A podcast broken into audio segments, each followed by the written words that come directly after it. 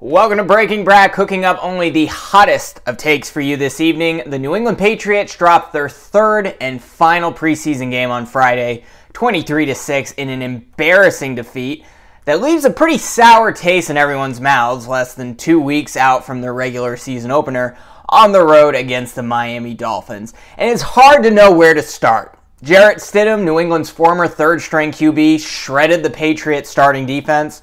On the offensive side of the ball, Mac Jones threw an interception that dropped right in the middle of a five-man Raiders stand-up meeting. Uh, running back slash receiver Ty Montgomery, who's had a tremendous camp, uh, went down with an ankle injury, and he may, may be out for a period of time. He didn't practice on Monday. Even the special teams are struggling. Mind you, these were the Patriots starters going up against mostly second and third-string Raiders players.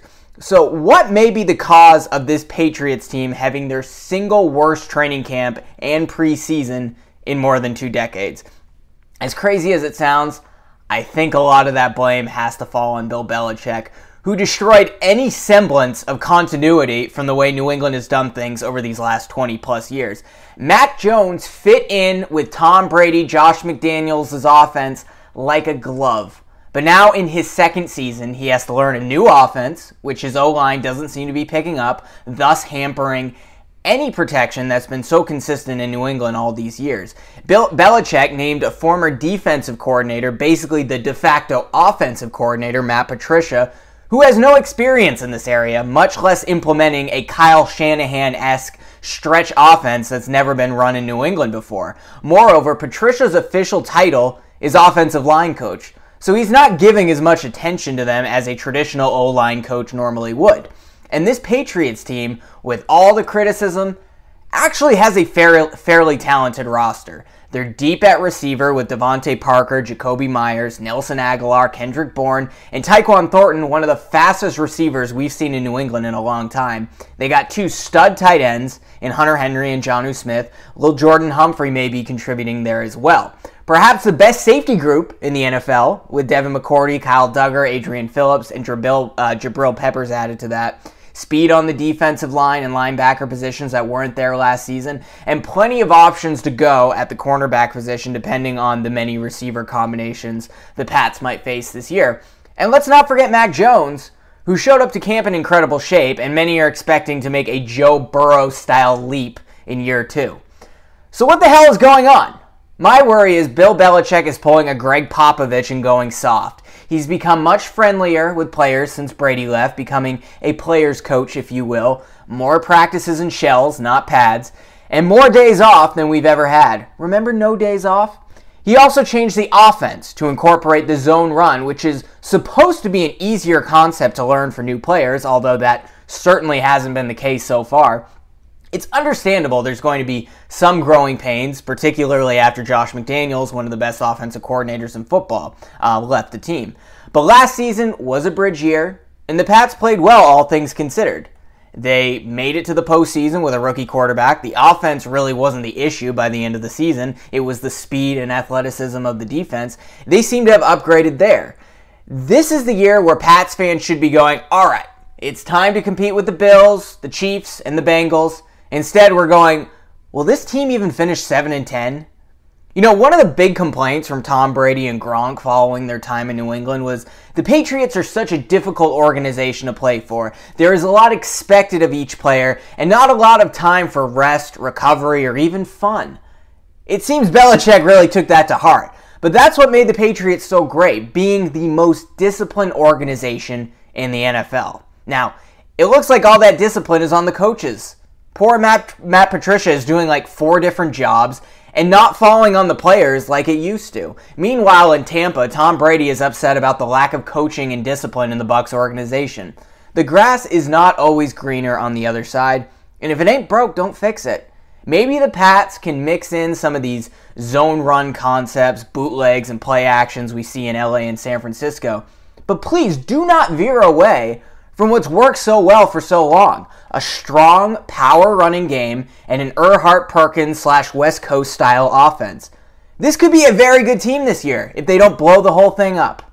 All right, speaking of Tom Brady, Every year, each player in the N F L gets an opportunity to cast their vote to identify the best players in the league uh, heading into that season.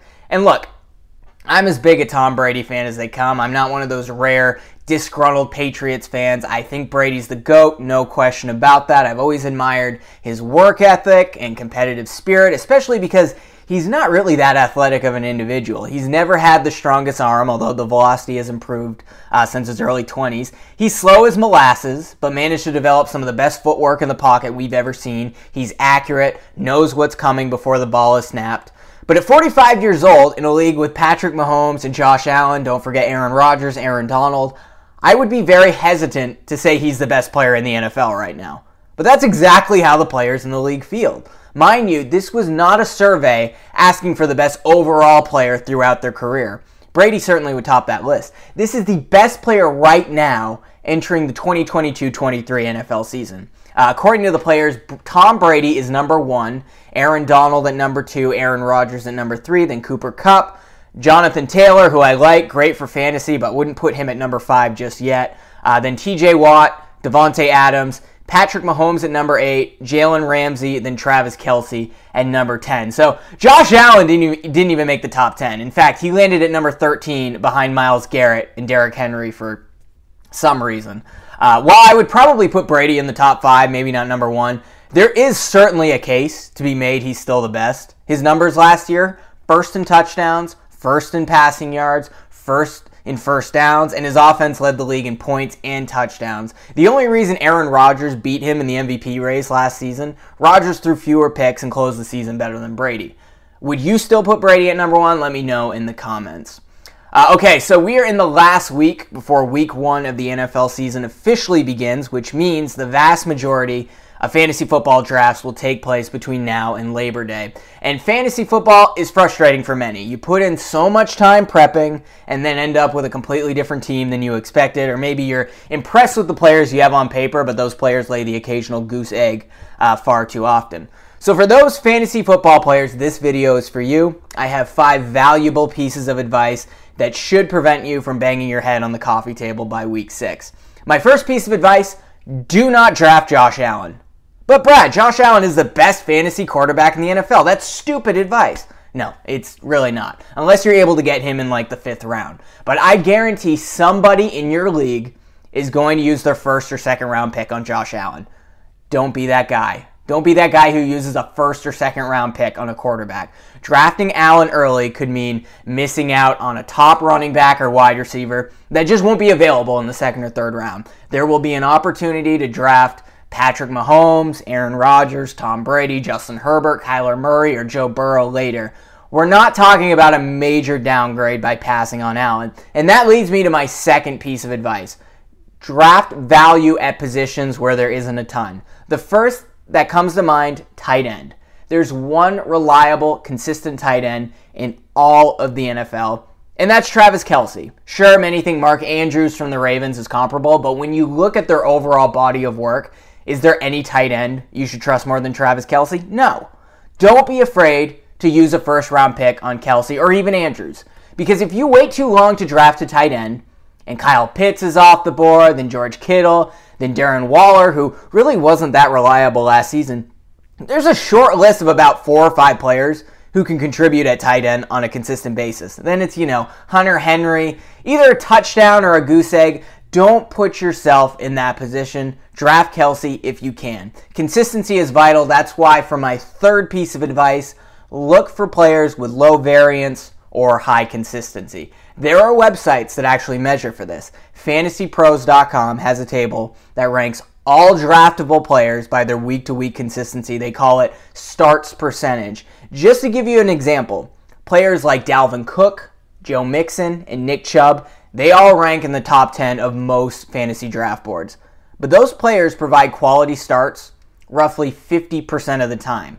Meanwhile, Austin Eckler, about eighty-eight percent of the time. Najee Harris from Pittsburgh, seventy-six percent of the time.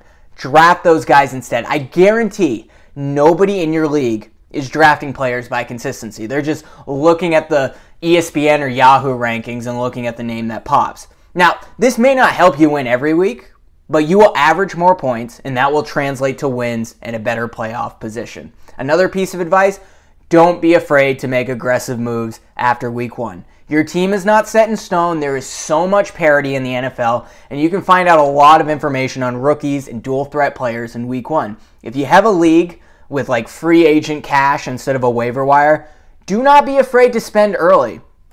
Same, some things to watch for, okay? Rookie running backs getting majority of their team snaps. Players that suddenly play two positions, that is. Uh, Cordero Patterson or Deebo Samuel last season.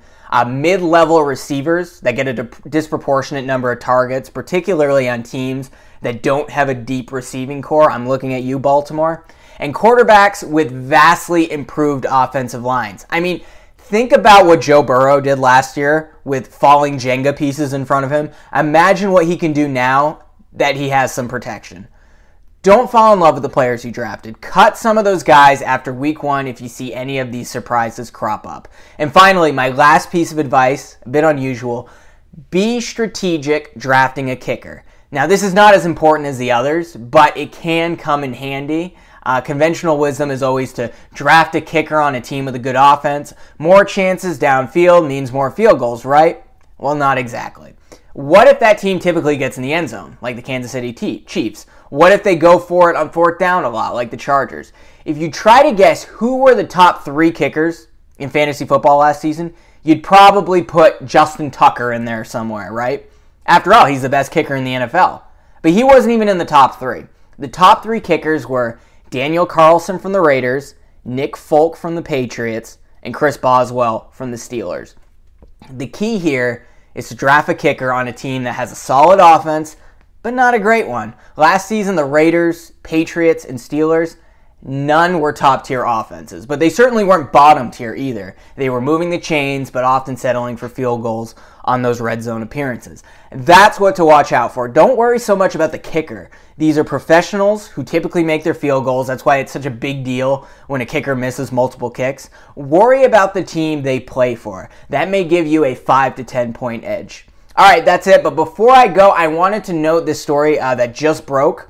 According to Adam Schefter, Jimmy Garoppolo will remain with the San Francisco forty-niners this season. Uh, he restructured his deal to contain a no-trade and no-tag clause, meaning he'll become a free agent before next season. Uh, Jimmy G will actually be the backup behind Trey Lance, and many expected Garoppolo to be traded before the season starts. Looks like that's not the case. Uh, not exactly a show of confidence for San Francisco's young quarterback, uh, Trey Lance. We'll see how long Jimmy G stays on the bench.